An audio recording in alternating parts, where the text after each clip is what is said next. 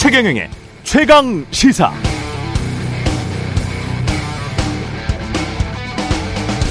네, 대통령실이 윤석열 대통령의 동남아 순방 출발 이틀을 앞두고 MBC에게는 대통령 전용기 탑승을 허용하지 않겠다라고 통보하자 국민의힘 하태경 의원은 모양새는 빠지지만 MBC의 오보가 국익을 손상했기 때문에 페널티를 주는 것이 맞다 이렇게 말했고 정진석 비대위원장은 언론인에게도 책임 의식이 있어야 한다면서 이런 건 언론 통제가 아니다 이렇게 말했고요. 권성동 의원은 언론에 탈을 썼다고 다 언론이 아니다. 이렇게 말했습니다. 말투들이 권위적입니다.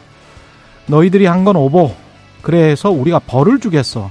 너희들은 언론이 아니야. 그러니까 이런 일을 당해도 싸. 이런 투죠.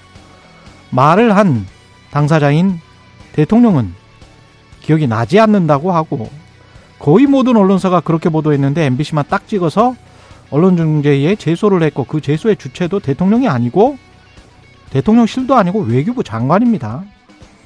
대통령실에서는 이 땡땡은 한국 국회를 향한 것이다. 자세히 들어보면 바이든이 아니고 날리면이다. 이렇게 주장을 했었고요. 집권여당 의원들은 이런 상황을 엄호하고 윽박 지르고만 있습니다. 그러면 한국 언론은 예, 바이든은 아니고 날리면이고요. 이 땡땡은 들리지도 않습니다. 이렇게 해야 합니까? 권력이 있다고 이렇게 막 거만하게 행동해도 됩니까? 이게 윤석열표 자유민주주의인가요?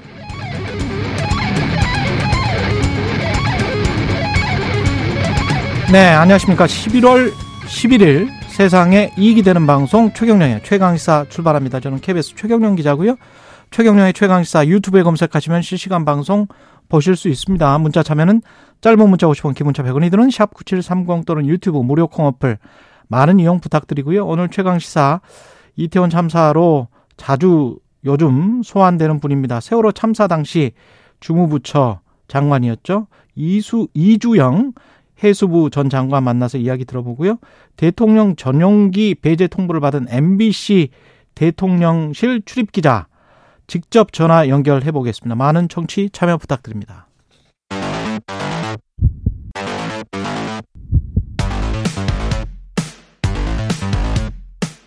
오늘 아침 가장 뜨거운 뉴스 뉴스 언박싱 자 뉴스 언박싱 시작하겠습니다. 오늘은 뉴스 확 언박싱 확장판입니다. 확장판. 예, 민동기 기자 김민하 평론가 나와 있습니다. 안녕하십니까? 안녕하십니까? 예, 54분 40초까지 하는데 이 많은 내용을 다 소화를 해야 되겠습니다. 오늘은 꼭 한번 성공시켜 보자고요. 예, MBC 전용기 탑승 불어 오, 후폭풍이 굉장히 거셉니다.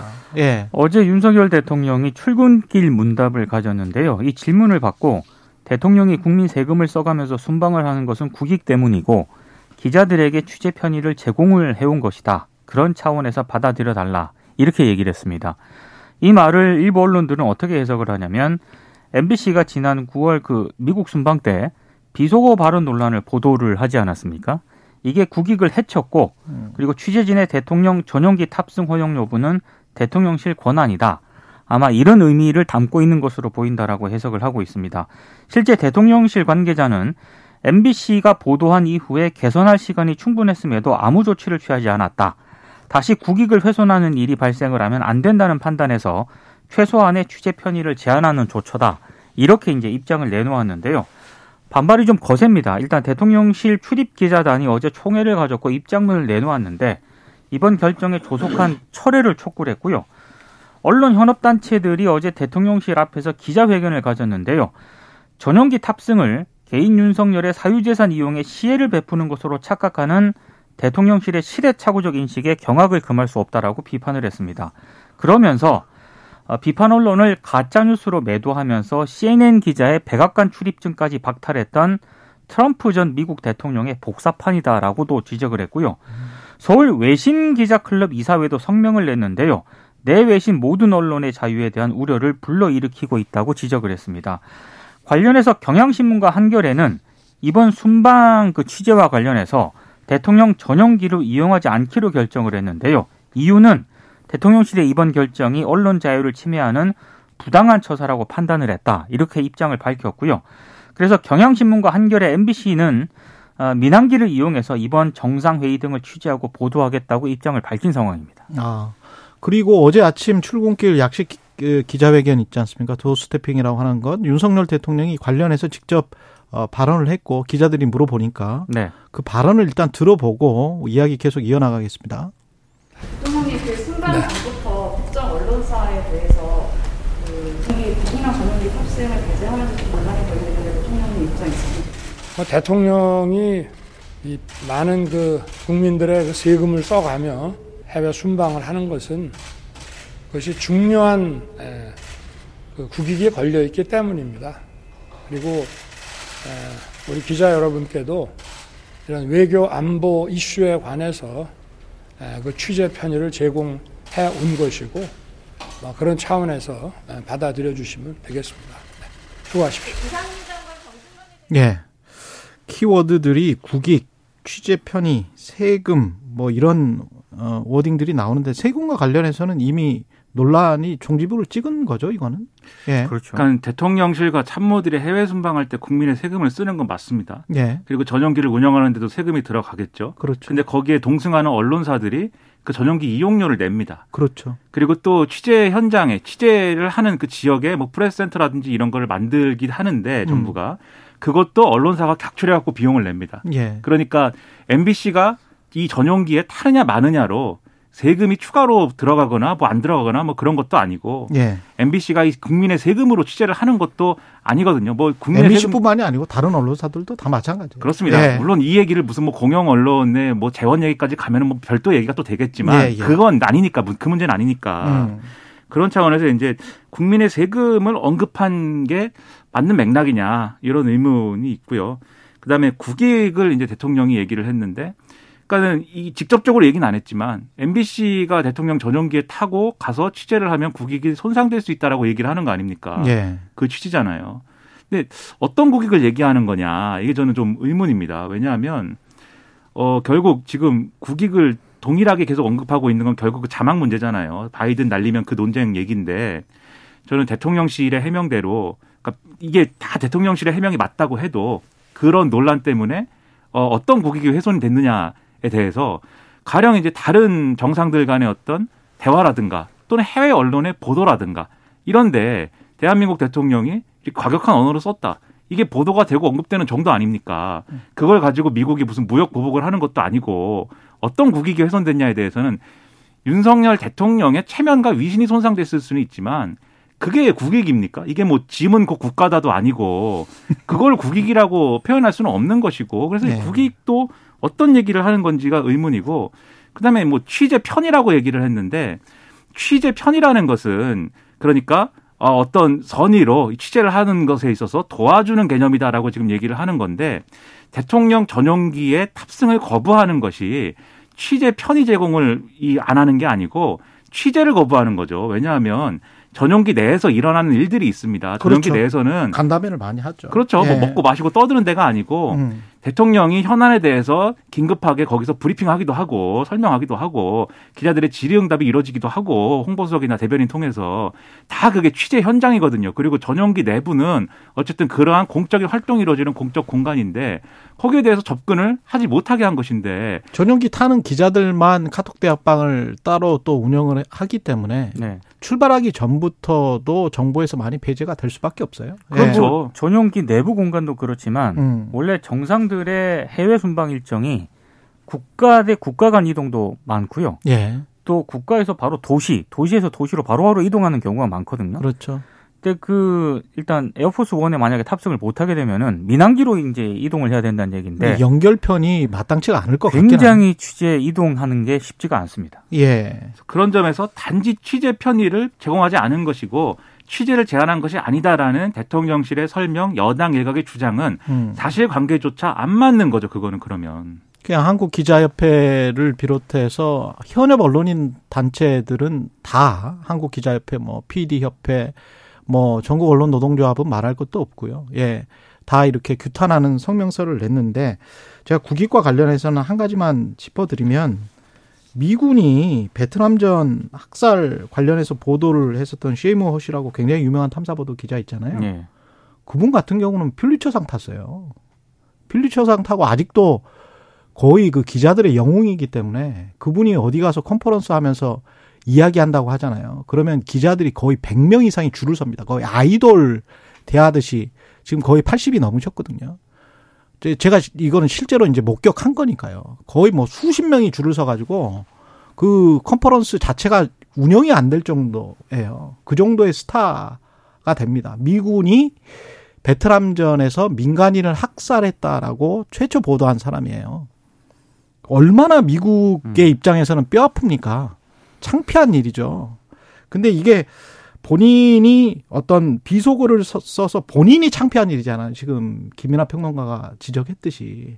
이거는 미군이라는 미국 자체에 관한 일이고 정말 국익이거든요. 근데 퓰리처상을 주고 그 미국 전역의 기자들의 스타가 돼서 아직까지도 지금 일종의 이제 전설 같은 기자예요. 그 다음에 이게 트럼프 대통령과 CNN 그 비교를 많이 하는데 CNN 출입 기자 할 때 출입 기자 그 마이크 뺏어버리려고 하고 당신 출입 못한다라고 했잖아요 백악관에서 그 서로 이거 앞에 두고 면전에서 싸웠죠. 제소를 해서 미국 법원이 당신한테는 그런 권한이 없다. 대통령에게는 그런 권한이 없다라고 이미 미국 법원이 판결을 한 겁니다. 물론 여기는 한국이지만 그런 것들 그다음에 거기에서 나왔던 언론학자들의 많은 주장들 이렇게 하면 다른 기자들이 질문 못 한다. 그게 일종의 칠링 이펙트가 돼서 다른 기자들도 위축되는 위축 효과 때문에 그 언론사들을 통제하는 구실이 돼버린다. 이렇게 하면 안 된다. 이건 저널리즘 쪽으로 또 이미 너무 많이 나왔던 이야기고. 그래서 왜 이거를 이런 식으로 거기에 계시는 분들이 지금 언론사 출신들도 많지 않습니까? 경향신문 출신도 있고 YTN 출신도 있고 그러는 걸로 제가 뭐 MBC 출신도 있네요. 네. 그럼 삼, 거의 3사 지금 출신들이 수석을 하고 있는데 동아일보 출신도 있고 동아일보 네. 출신도 있고요. 왜 이러는지 모르겠어요. 그러니까 이게 예. 지금 정말 황당한 것이 음. 지금 말씀하신 미국의 그런 언론에 대한 태도나 미국 일반, 미국 사회 일반의 그런 태도가 있기 때문에 자유민주주의의 어떤 상징과 같은 그런 국가이다 뭐 이렇게 평가를 하고 그런 것들 높이 사는 거잖아요. 근데 윤석열 대통령이 이렇게 말을 하고 이런 조처를 해버리면 지금 한국의 상황에서도 어떤 언론도 이것을 잘했다고 하기가 어렵습니다. 그래서 조선일보 사설 제목이 오늘 대통령실의 감정적이고 단선적인 MBC 대응이에요. 그리고 지금 쭉 말씀드린 내용 있지 않습니까? 이 내용을 거의 조선일보 사설이 그대로 이제 지적을 하고 있고 또 하나 지적을 하고 있는 게 조선일보는 이 지적을 해요. MBC가 언론으로서 잘못을 많이 했다. 많이 했는데 지금 이제 대통령 이 실이 이렇게 대응을 하는 것이 오히려 MBC가 어, 잘못을 바로잡고 이러는 데는 오히려 방해된다. 그러니까 전반적으로 봤을 때 미국 사회와 뭐 이게 일대일로 비교할 수는 없는 것이지만 미국 사회가 언론의 언론의 자유에 대해서 그렇게 존중하기 때문에 자유민주주의고 그 자유민주주의라는 어떤 브랜드가 있으니까는 그게 국익에 도움이 되는 거 아닙니까? 아, 그렇죠. 근데 트럼프 대통령이 CNN을 이렇게 해가지고 국익이 훼손된 거거든요, 그게. 오히려 언론 자유 지수가 떨어지면서 그렇죠. 미국이 그때 우리도 한번 그런 경우를 당했습니다만 부분적 언론 자유국이 돼버렸어요. 네. 그러니까 말이죠. 그러니까 세계적으로 창피한 일입니다, 그게. 그러니까 윤석열 예. 대통령이 이렇게 얘기를 하고 이렇게 조치를 해버리면 그것 자체가 우리 국익이 훼손이 되는 거 아니에요? 예. 그러니까 이게 저는 이해가 안 되는 일이기 때문에 뭐 절대로 이 조치는 처리하지 않는다라고 하는 얘기가 어 일부 언론에 대통령실의 뭐 관계자가 뭐 이렇게 얘기했다더라라고 보도가 되는데 철회하기엔 늦, 었다라는 생각도 들지만 왜냐하면 일정 이미 민항기 다 타러 갔으니까 음. 뒤늦게라도 이 문제에 대해서는 바로 잡고 사과하고 이렇게 하지 않는다라는 입장 표명을 해야 된다고 저는 생각합니다. 어제 원로 언론인들 동아투이 쪽이나 조선투이 쪽에서도 이야기가 좀 나왔죠. 다 입장을 예. 발표를 했고요. 굉장히 센 표현들이 많이 나왔습니다. 근데 음. 지금 이미 그 국내 언론뿐만 아니라 방금 김민하 평론가가 얘기한 것처럼 뭐 보수적 성향의 어떤 그런 언론사뿐만 아니라 외신에서도 이 문제가 지금 이미 보도가 되고 있거든요. 그리고 지금 뭐 국내에 있는 외신 기자들이 앞서 소개를 해드린 것처럼 비판적인 어떤 그런 입장도 내놓았고 그래서 아마 이게 순방 기간 내내 아마 외신에서도 다뤄질 가능성이 굉장히 높습니다. 저는 그리고 이제 좀 걱정되는 게 지금 저 이태원 12구 참사 관련해서 외신이 너무 많이 나왔고요. 그 전에 우리가 생각을 복귀를 해보면 9월 초에 우리가 부산 엑스포 관련해서 공식 유치 신청서를 냈단 말이죠. 그렇죠. 그러니까 그 대통령이 적극적으로 나도 외교를 통해서 그 부산 엑스포 유치를 위해서 돕겠다라고 한 게 부산에서 8월 한 말쯤 되더라고요. 네. 그러면 딱 두 달쯤 후에 12구 참사가 일어났어요. 그리고 난 다음에 외신이 이렇게 터져요. 그리고 난 다음에 동남아 순방과 G20를 간다고 하는데 지금 언론 기사 나온 거 보면 가서 상식적이면 3개월 정도 지금 기간이 있었으니까 이게 만약에 이태원 참사나 이런 일이 없었다면 부산 엑스포 유치를 위해서 내가 어떤 어떤 일을 하겠다. 이 말이 당연히 나오지 않을까요? 그렇죠. 근데 그런 말이 쏙 들어갔어요. 없어요. 이거는 부산 엑스포 유치에도 굉장히 빨간불이 켜졌다. 이태원 참사 때문에. 그러면 우리가 국익이란 게 뭐냐? 부산 엑스포가 국익이라고 쳐요. 경제적 효과에 관해서 굉장히 이야기를 했으니까 이번 정부도. 그러면 그 경제적 효과를 무엇 때문에 날려버렸는가? MBC 때문에 날렸습니까? 이태원 참사 대비 대응 제대로 못 해가지고 날린 거 아니에요. 만약에 내년 10월에 그렇게 되지 않아야 되겠지만 내년 11월에 결정할 때 이게 영향을 안 미치리라는 보장이 없잖아요. 왜 자꾸 이렇게 가는지 모르겠습니다. 그러니까 국익이라는 게 지금 예. 말씀하신 것처럼 여러 가지 국내산 그리고 국외의 언론 보도 이런 것들이 다 이 네트워크처럼 거미줄처럼 연결돼 있는 건데 MBC의 자막을 뭐 잘못 따라가지고 그게 국익 훼손이다. 심지어 잘못 다른 것도 아닙니다. 제가 볼 때는. 근데 그거 하나를 가지고 이렇게까지 하는 게 얼마나 이게 사실은 정말 주변적인 얘기고 그 다른 언론사들도 다 그렇게 자막을 달았잖아요. 그렇죠. 만약에 여기에 대해서 윤석열 대통령이 쿨하게 대응을 했으면은 그냥 웃고 넘어가고 아 대통령 유머가 있다 이렇게 얘기하고 끝날 얘기거든요 이게. 이거를 왜 여태까지 이렇게 하고 있는지 잘 이해가 납득이 잘 되지 않습니다. 다시 그러면 국민들이 들어봐야 됩니까 그거를 바이든인지 날리면인지 그건 아니잖아요. 그리고 이미 네. 그것과 관련해서 많은 언론사들이 여론조사도 실시를 했고요. 어, 대통령실의 입장과는 다르게 들었다라는 국민들이 압도적으로 많다는 것도 수치를 통해 확인이 됐습니다. 예. 지금 동남아 순방을 가서 이번에 대통령이 그 하려고 하는 일들은 뭡니까? 일단 기본적으로 어, 전 세계 물동량의 50%가 아세안 지역에서 움직이고 있는 그렇죠. 거 아니겠습니까? 예. 윤석열 대통령도 어, 대한민국 대통령으로서 뭐 기업들의 경제 활동을 좀 든든히 뒷받침하기 위해서 이번 회의 참석이 불가피하다고 판단했다 이렇게 얘기를 했고요. 특히 인도 태평양 전략을 많은 나라들이 지금 발표를 하고 있는데 본인도 자유 평화 번영에 기초한 우리나라의 인도 태평양 전략 원칙을 발표를 하고 아세안 국가 연대 구상을 밝힌다라고 직접 본인이 얘기를 했습니다. 어, 그리고 지금 뭐 일부 외신 보도라든가 윤 대통령도 어제 출국인 문답에서 언급을 한 내용인데 한미일 정상회담은 일정이 확정이 됐다라고 일단 보도가 되고 있고요. 예. 그리고 몇 가지 양자 회담도 확정됐거나 진행 중이라고 밝혔는데 한미 정상회담도 한다는 쪽이 일단 이런 내용이 좀 보도가 되고 있습니다. 아세안은 뭐 경제적으로도 중요하고 여러모로 의미가 있기 때문에 그 외교적인 대응이 잘 돼야 되겠고요. 이 한미 정상회담을 진행을 하는 데 있어서 사실 또 국내 언론이나 좀 주목을 할 게 결국은 최근까지의 뜨거운 감자였던 이제 어 IRA, 그렇죠. 인플레이션 감축법에 대해서 대응할 수 있느냐 이 문제지 않습니까?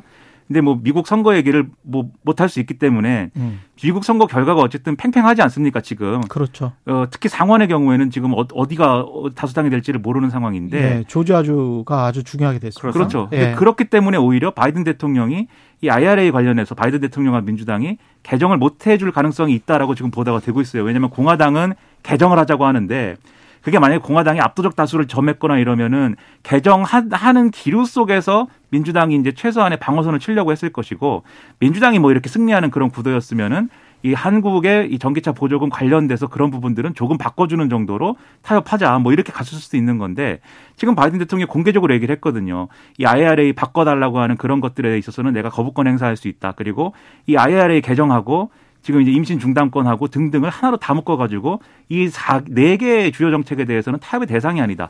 이렇게 얘기하고 있기 때문에 상당히 지금 이 문이 좁아져 있습니다. 음. 그럼 굉장히 이제 한미 정상회담에서 윤석열 대통령이 어떻게 대응하느냐 상당히 중요한 문제가 될 수 있는데 아마 근데 긴 시간 이렇게 뭐 시간을 들이고 공을 들여서 하는 정상회담의 그러한 모습은 아닐 것 같거든요. 예. 그런 점에서 좀 성과가 있었으면 하는데 어, 여러모로 이제 좀 우려가 되고 그런 우려가 되는 상황 속에서 MBC에 대한 대응 때문에 또 그게 또 색이 바랄까 여러모로 좀 걱정스럽습니다. 로이터가 보도한 내용을 보면 한미일 정상회담에서는 주로 이제 북한의 대량 살상 무기라든가 예. 탄도 미사일과 관련된 논의가 이루어질 것이라고 보도를 하고 있고요. 예. 한미 정상회담 관련해서는 뭐 특별한 부분이 없긴 하지만 음. 과연 IR 뭐 이런 부분이 직접적으로 긴 시간 동안 논의가 될 수 있을까?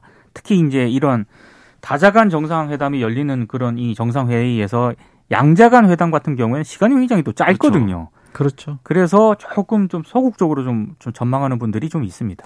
소극적으로 전망할 수밖에 없는 게 지금 저 김이나 평론가 이야기했지만 공화당에서 그 개정안을 들고 나온 쪽은 현대 자동차 공장이 있는 그 주의 그렇죠. 의원이기 때문에 그게 공화당 전부의 의견이라고 보기는 좀 힘들고요. 그 다음에 이제 IRA를 시행함으로 해서 사실은 바이든 대통령 지지율이 좀 올라갔거든요. 그렇기 때문에 그거를 IRA 때문에 지지율이 그나마 올라갔는데 IRA를 철회할 가능성 그런 저는 거의 없다라고 보고 이번에 특징적으로 나온 게 한 물어봤어요. 엑시폴에서 출구 조사를 할 때 물어봤는데 누구를 지지하냐라고 트럼프를 대놓고 이제 넣, 음. 어서 물어봤는데 44대 39로 나왔어요. 음. 그러니까 바이든 대통령 입장에서는 지금 나쁘지가 않습니다. 이 결과 자체가 뭐 그런 것들이 있기 때문에 아 계속 이 저 기상청 날씨 좀 좀 듣고 그 다음에 이어가겠습니다. 예. 오늘 하루 이슈의 중심. 당신의 아침을 책임지는 직격 인터뷰. 여러분은 지금 KBS 일라디오 최경영의 최강 시사와 함께하고 계십니다. 네, 최경영의 최강 시사 뉴스 언박싱. 예, 김민하 평론가 민동기 기자와 함께하고 있습니다. 외교 이슈까지 그냥 엉겁결에 예, 이야기를 했고요. 국내 뉴스로 다시 돌아오겠습니다. 야 3당이 이태원 참사 국정조사 이 정식으로 시동을 걸었습니다. 일단 이태원 10.29 참사 진상 규명을 위한 국정조사 요구서가 어제 국회 본회의에 보고가 됐습니다. 민주당, 정의당, 기본소득당 등 야 3당의 공동 행동이 이제 본격화되기 시작을 했는데요. 일단 더불어민주당은 오는 24일 예정된 국회 본회의에서 국정조사 계획서를 처리하는 방안을 검토 중입니다. 만약에 국민의힘이 끝까지 거부를 한다 이렇게 했을 경우에는 야 3당만으로 국정조사 특별위원회를 꾸리겠다는 그런 계획인데요. 어제 윤석열 대통령이 국정조사에 대해서 반대 뜻을 또 분명히 했고요. 어, 그리고 국민의힘도 만약 경찰 수사에 미흡한 점이 있다고 판단이 되면 그때 국정조사든 특검이든 무엇이든 할 것이다. 기존 입장을 고수를 하고 있는 그런 상황입니다. 다만 이제 일부 언론 보도를 보면은요. 이 국민의힘 입장에서 야권의 국정조사 강행을 좀 막을 뾰족한 그 현실적인 방법이 없는 그런 상황이거든요. 음. 그래서 어 그 국민의힘 내부에서도 뭔가 야당만 참여하는 국정조사는 좀 막아야 되지 않겠느냐라는 현실론도 일정 부분 감지가 되고 있습니다. 그래서 나오는 얘기가 협상 범위를 넓혀서 내년도 예산안과 국정조사를 여야가 함께 논의해야 한다. 뭐 이렇게 주장하는 기류도 분명히 있다라고 합니다. 음. 그래서 내년도 예산안 처리와 함께 국정조사를 한데 묶어서 좀 협상을 해야 되는 것 아니냐라는 그런 말까지 조금씩 나오고 있는 상황입니다. 문제는 뭐냐면 어제 윤석열 대통령이 또 출근길 문답에서 얘기를 했습니다. 국정조사에 대해서 어떻게 생각하냐에 대한 기자의 질의에 대해서 지금은 과거에 많은 인명 피해와 희생자가 발생한 사건 사고에 있어서 과학 수사와 강제 수사에 기반한 수사기관의 신속한 진상 규명을 국민 모두가 바라고 있다. 일단 경찰 수사 그리고 송치 후 신속한 검찰 수사에 의한 진상 규명을 국민들은 더 바라지 않나 생각한다라고 얘기를 했거든요. 그러니까 이것은 국정조사는 이 받아들이지 않는다라는 것에 가까운 얘기입니다. 근데 이게 논리적으로도 수사기관이 수사를 하는 도중에 국정조사를 병행할 수 충분히 있는 것이고 그 두 가지의 어떤 어 행정 작용이라는 것과 입법부의 논의라는 거는 그건 목적과 과정이 다를 수 있는 거거든요. 충분히 다각도로 여러 시선에서 볼 수 있는 것인데 대통령이 이렇게 선을 딱 그어버리면 지금과 같은 여당 상황에서 과연 국정조사와 관련돼서 그런 지금 민 기자님 전해주신 것처럼 내부의 협상론이 탄력을 받을 수 있겠는가 상당히 의문이 되고 여기 또 하나의 이제 어떤 징표 같은 일이 어제 있었습니다. 그게 뭐냐면은 지금 이제 국회 운영위에서 그 메모 때문에 이 수석들이 수석 두 명이 퇴장당한 사건이 있지 예, 않습니까? 예, 예. 퇴장을 시킨 주체가 주호영 원내대표잖아요. 운영위원장이니까. 그렇죠, 그렇죠. 근데 거기에 대해서 장재원 의원이 소위 말하는 뭐 윤핵관이다 뭐 이래가지고 늘 논란이 됐던 예. 장재원 의원이 기자들한테 얘기를 했습니다. 의원들하고 통화를 해봤는데 부글부글 하더라. 당원들이 모욕감 느낀 거 아니냐는 감정을 갖고 있다. 그러니까 주호영 원내대표가 잘못한 거다. 이런 태도예요. 그리고 심지어 퇴장을 시킨 게 그렇죠. 그렇죠. 그리고 어제 의원총회를 했는데 초선 비례대표인 이용 의원이 윤석열 대통령이 이제 선거 기간 동안 수행을 한 그 인물이잖아요. 아, 그렇군요. 이분이 초선 비례대표인데 주영 원내대표를 공개적으로 비판하는 입장문을 읽었다라는 겁니다. 지금 우리가 행안부 장관도 지켜야 되고 수석들도 지켜야 되는데 과연 여당이 뭘 하는 것이냐. 과거에 추미애 장관이 국회에 와가지고 이 웃기고 있네라고 했을 때는 그때는 뭐 퇴장 안 이런 일이 아무 말도 못 했는데 지금 왜 이렇게 하느냐 뭐 이렇게 비판을 했다는 거예요. 그러니까 이게 초선이고 주호영 의원은 원내대표인데 네. 너무 차이가 많이 나지 않아요? 5선, 5선 의원입니다. 5선이잖아요. 근데 여기에 대해서 주호영 원내대표가 뭐라고 네. 했느냐라면은 뭐 그런 지적도 있지만 어쩔 수 없는 상황이었다 정도로 얘기를 했고 나중에 이제 이, 이 장재원 의원의 비판에 대해서도 이렇게 얘기를 했다는 겁니다. 조영 원내대표가 나는 어쨌든 협상을 해야 되는 입장에 있는 사람이고 음. 그런데 그때 그때 야당의 그 요구에 대해서 들어주지 않았으면 앞으로 원내 전략에 있어서 내가 협상을 어떻게 하겠느냐 이렇게 얘기를 했다고 하는데 지금 대통령실의 이런 태도 그리고 대통령실의 이러한 메시지를 요구, 받은 받은 듯한 그렇죠 예. 그러한 어떤 의원들의 행동을 보면 협상을 바라고 있지 않다 대통령실은 그러네. 그런 점에서 보면 당연히 국정조사도 합의하에 뭐가 이루어지기는 어려운 국면을 대통령실이 만들고 있다. 라고 봐야 되는 거죠, 이건. 그래서 예. 언박싱에서도 이번 주에 잠깐 얘기를 말씀을 드렸지만 예. 어, 이런 국민의힘 내부에서 이른바 그 온건파들 있지 않습니까? 예. 뭐 협상파들이라고 불리울 음. 수도 있는데 그런 의원들은 자꾸 조중동이라든가 이런 보수 언론을 보수 언론에 익명으로 좀 많이 등장을 합니다. 익명으로? 익명으로 등장을 해서 이렇게 가면 안 되는 것 같다라고 등장을 하고 있고. 그렇죠. 네. 지금 지금 김민하 평론가 얘기한 굉장히 강경한 발언들을 하신 분들은 실명으로 이렇게 언론에 많이 등장을 하거든요. 음. 아, 이것도 굉장히 좀 미묘한 그런 지점인 것 같습니다. 상징적 의미가 있는 거죠, 지금. 예.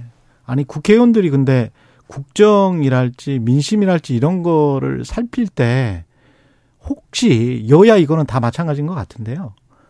공천권만 생각하고 있는 거 아닌지 한 2년도 안 남았는데 한 1년 반 남은 공천에서 내가 공천을 받을 수 있느냐 없느냐 그때의 당 대표가 여전히 압도적 어떤 주도권을 가지고 있으면 또는 대통령이 압도적 주도권을 가지고 있으면 그러면 나의 위치는 어떻게 될 것인가 그것만 걱정하는 듯한 태도로 저는 비춰지거든요. 왜냐하면 이분들이 이야기를 할 때 있잖아요. 방송 불이 꺼졌을 때하고 켜졌을 때하고 이야기하는 게 약간 달라요. 그 뉘앙스가. 네. 그러니까 속마음은 이렇게 가면 특히 여당 의원들은 이렇게 가면 조금 안 되는데 이런 느낌이 분명히 있습니다.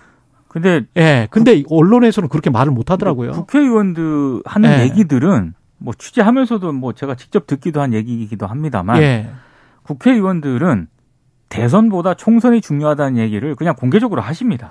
네. 이제 이런 문제는 있는 것 같아요. 지금 말씀하신 것처럼 공천의 문제도 있고 음. 당연히 그 이번에 2022년 총선 2024년 총선이라는 것은 어 당연히 이제 대통령의 의중이 많이 작용할 것이다 이것도 있는데 지금 지역의 문제도 좀 있는 것 같습니다. 그렇죠. 왜냐하면 불행하게도 네. 불행하게도 우리나라는 지역별로 이제 지지하는 정당이나 이런 것들이 색깔이 많이 다른 것이 사실이지 않습니까? 근데 지금 이제 국민의힘 의원들의 상당수 영남에 편중되어 있는데 영남 지역의 표심이라는 것은 어쨌든 대통령의 우호적인 것이고 음. 서울이라든가 충청권이라든가 이런 중도적인 어떤 지역하고는 표심이 좀 다른 측면이 있는 거잖아요. 네. 그러다 보니까 이, 이 지역의 지역구를 가지고 있는 의원들은 사실은 좀 더 편하게 선거할 수 있는 입장이고 대통령의 어떤 발언이나 이런 것들을 좀 뒷받침하는 역할을 강조하는 것으로서 공천에서 유리하거나 선거에서 유리할 수 있는 그런 위치인데 중요한 건 근데 2024년 총선에서 국민의힘이 정말 타겟팅해야 될 지역은 대승을 하려면 수도권이란 말이죠. 그리고 예. 수도권 여론은 사실 이런 문제에 대해서 우호적일 수가 없거든요. 이런 여당의 어떤 이 스탠스에 대해서는 그 점을 직시해야 된다라는 여당 내 주장 그리고 여당 밖에서의 어떤 지적도 있습니다. 예. 그런 것들을 빨리 수용하지 않으면은 이것은 이 어렵 어려울 수 있다. 그 점을 어. 좀 명심을 해야 된다 이렇게 생각합니다. 그리고 정진상 체포 영장 기각이 됐네요. 네, 정진상 그 대통령 비, 저 민주당 이재명 대표 비서실장 그, 그, 그 영장이 예. 신청을 했는데 기각이 됐습니다. 예. 일단 예. 어, 지난 8일 기소한 김용 민주연구원 부원장처럼 신병을 좀 확보한 다음에 검찰이 좀 수사를 하려던 계획에 제동이 걸렸는데요. 일단 검찰은 압수물 분석을 통해서 인적 물적 증거를 보강한 뒤에 구속영장 청구 여부를 결정할 것으로 보입니다. 이게 혐의가 뭐였죠? 뇌물이었습니까? 일단 그 대장동 개발 민간 사업자들 있지 않습니까? 예. 사업상 특혜를 주고 뒷돈 등을 받은 혐의로 일단 정진상 당대표 정무조정실장에 대해서 체포영장을 청구를 했는데 일단 기각이 됐고요. 예. 어, 정 실장은 지난달 24일 입장문을 내고 이미 검찰, 경찰 소환에 응해서 수차례 조사를 받고 출국 금지도 당했다. 그리고 소환하면 언제든지 당당하게 응해서 성실하게 조사를 받겠다라는 입장을 밝혔는데 아무래도 좀 재판부에서 이런 입장 등을 감안을 해서 좀 체포영장을 좀 기각을 한 게 아닌가 이런 분석이 좀 나오고 있습니다. 그러니까 지금 압수수색 영장 신청하면서 체포영장 같이 이제 낸 건데 이거는 이제 기각이 된 거고 말씀하신 것처럼 체포영장이라는 거는 수사에 응하지 않을 우려가 있을 때 이제 발부가 되는 것인데 수사에 응한다고 하니까 아마 법원에서 이제 받아들이지 않은 것 같고 근데 그 점에서 이제 검찰은 상당히 그러면 빨리 출석을 해라라고 지금 요구하고 있는데 정진상 실장은 좀 시간 달라 다음 주 초 정도에 가겠다라고 지금 얘기하고 있는 것 같아요. 예. 그 조사가 진행될 것 같은데 근데 지금 언론에서 이제 김용 부원장 공소장 내용을 굉장히 크게 보도를 하고 있고 여기에 더해가지고 이제 검찰의 지금 수사 내용이나 이런 것들을 보도를 하고 있는데 잘 보셔야 될 게 지금 검찰이 정진상 이 정무조정실장을 수사를 하고 이런 수사 내용들을 다 얘기하는 걸 다 엮어서 보면은 지금 굉장히 주력하고 있는 게 뭐냐면 이재명 대표, 정진상 실장, 그다음에 김용 부원장, 유동규 전 본부장이 예. 한 묶음이에요. 그러니까 이 사람들은 정치적 공동체이고 경제적 공동체다. 정치적 공동체. 정치적 공동체고 네. 거기서 좀 연유한 표현 같은데 예. 그렇기 때문에 이 사람들은 이 이재명 대표의 이 대선 경선 시기까지 정치적으로 한 몸이었다. 그렇기 아. 때문에 이렇게 되면 어떻게 되냐면 예. 유동규 전 본부장이 돈을 받은 것은 그것이 규명이 되면 그게 사실 정치 자금을 선거 자금을 위해서 받은 거다라는 게 성립한다라고 하는 게 지금 검찰 논리에 가까워 보여요. 그게 바로 직선으로 이어진다. 그렇죠. 정치 공동체이기 때문에 그러니까 이 사람들은 검 찰의 판단은 그거예요. 이제 2014 정치적 공동체이기 때문에 예. 성남시장 선거 당시에 대장동 민간 사업자들 있지 않습니까? 예. 이들이 이재명 대표의 온라인 선거 운동을 좀 지원을 하고 음. 이걸 정 실장에게 보고를 했다. 이게 이제 검찰의 판단이거든요. 예. 아마 이런 부분을 아마 검찰이 앞으로 강조를 할 것 같습니다. 그리고 유동규 씨에 대해서 민주당과 이재명 대표는 아니다. 유동규와는 한 묶음이 아니기 때문에 네. 유동규가 김영한테 준 돈이 있는지가 규명돼야 된다. 이거지 않습니까? 음. 그러니까 검찰하고는 시각이 지금 완전 바뀐 거거든요. 그러네요. 다른 거거든요. 네. 그러면 이거는 재판까지 엄청나게 흙탕물 튀는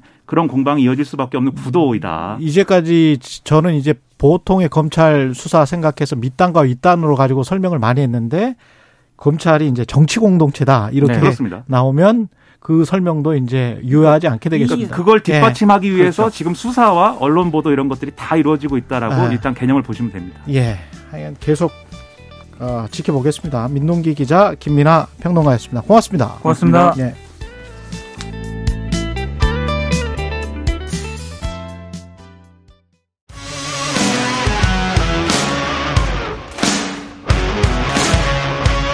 오늘 하루 이슈의 중심 최경영의 최강 시사. 네, 이태원 참사로 8년 전 세월호 참사가 다시 상기되고 있는데요. 이 과정에서 이태원 참사 책임을 졌던 어, 책임을 안고 있는 현직 주무부 장관 그리고 세월호 참사 당시 책임을 졌던 전직 주무 장관의 태도가 크게 대비되고 있습니다. 예. 전직 주무장관 이주영 전 해양수산부 장관 연결돼 있습니다. 안녕하세요. 네, 안녕하십니까. 예, 그동안 어떻게 지내셨어요? 예, 뭐 이제 예, 국회의원직을 그만두고 예, 예, 어, 좀 추스리면서 음. 예, 못했던 일들도 하고 예. 또 기본적으로는 제가 변호사니까 아 그러시죠. 예, 그 업무도 좀 같이 하면서 지내고 있습니다. 참 공교롭게도 당시 2014년 그 주무부처 장관이었던 이주영 장관님 지금 연결돼 있습니다만은 판사 네. 출신이시잖아요. 예, 그 예, 지금 행안부 장관 이상민 장관은 판사 출신인데 네. 그때는 그 처음에 굉장히 아마 유족들의 원망이 처음에는 굉장히 컸던 걸로 제가 기억이 나거든요. 아, 당연하죠. 예. 네. 그때 바로 현장에 그때 상황 다시 복귀하시기 힘드시겠지만 네. 어떻습니까? 그때 상황을 좀 복귀를 해 보시면 뭐, 어, 당시로서는 참담하죠. 네. 네. 하고, 뭐, 이제, 우선 구조를 잘 해야 되는데, 어, 그게 이제 바다 속이었기 때문에, 음. 아, 그게 이제 상당히 어려운 어, 그런 과정이었죠. 그때 팽목항에 거의 사시 사셨죠? 며칠 동안 계셨었나요 그때?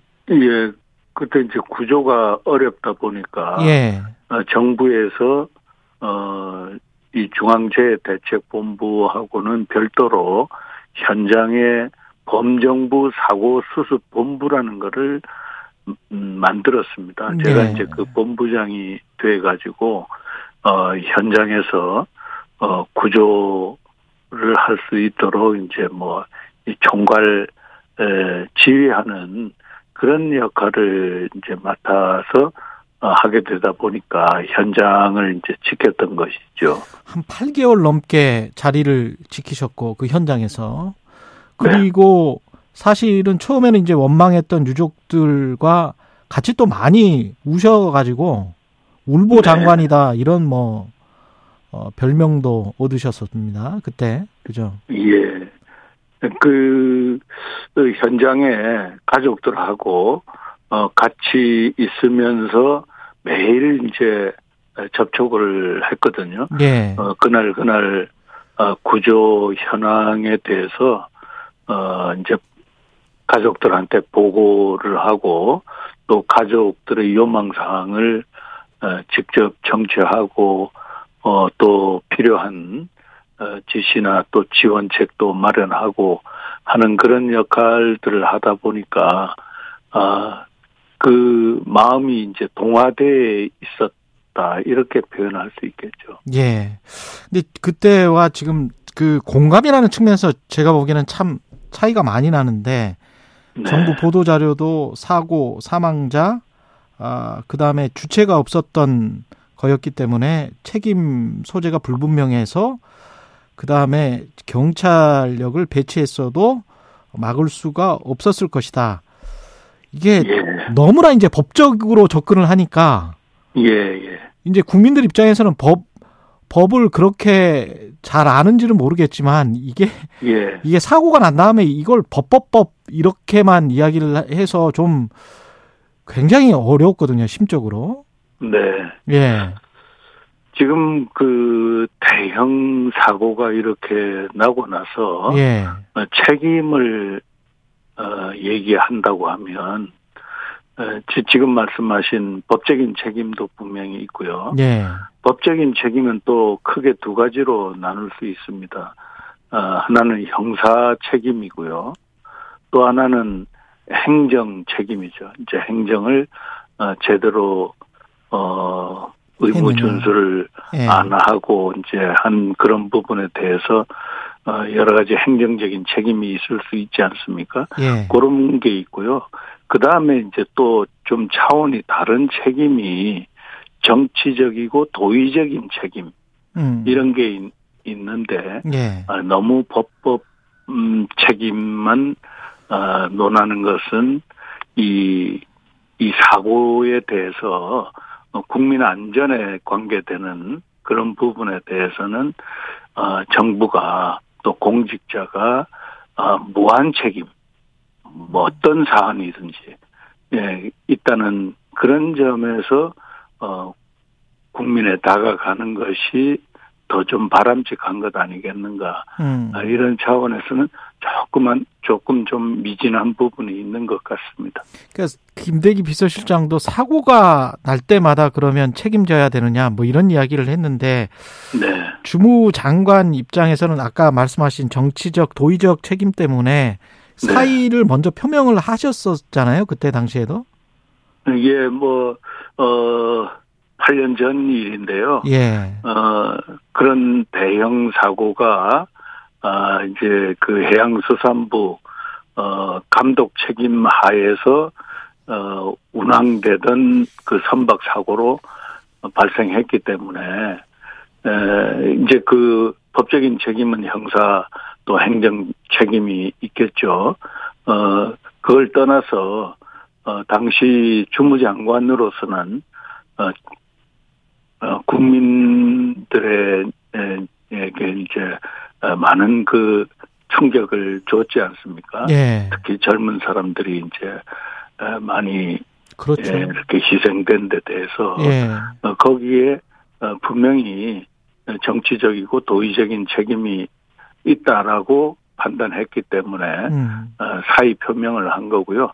그다음에 그 사의를 수용하는 여부는 이제 대통령이 판단할 사항이기 때문에 예. 어, 저로서는 장관으로서 장관이 거기에 대한 책임을 지겠다라고 얘기하는 것은 당연한 것이었다. 어, 그렇게 판단했었습니다. 사의 표명은 공개적으로 여러 번 하셨던 걸로 제가 기억하는데 맞습니까? 네, 네, 그렇습니다. 많이 네, 했고요. 예. 또 개각 얘기가 어, 나올 때마다 음. 아, 저는 어, 그 개각에 당연히 포함이 되어서 어, 그 정치적인 책임을 져야 된다. 아, 이렇게 입장을 밝히곤 했었죠. 예. 이게 사태 수습이 먼저다. 지금 여권에서는 그렇게 이야기를 하고 있는데 사태 네. 수습과 주무장관 네, 사의 표명과 이거 어떻게 보십니까? 그 순서는 어떻게 보세요? 뭐 그게 순서가 있겠습니까? 예. 그 어, 지금 말씀하신 대로 어, 사고 수습이 중요한 거죠. 예. 네. 어, 그런데 이제 수습의 그 어, 임무가 세월호 당시에는 이 물속에 깔아앉아 있는 그 배에서 어, 희생자들을 그렇죠. 그 시신들을 네. 이제 어, 수습하는 과정. 예. 예, 수습하는 그게 주된 임무였거든요. 예. 그런데 이제 어, 이태원 사고의 경우에는 어, 그런 부분들은 이제 이미 마무리된 거죠.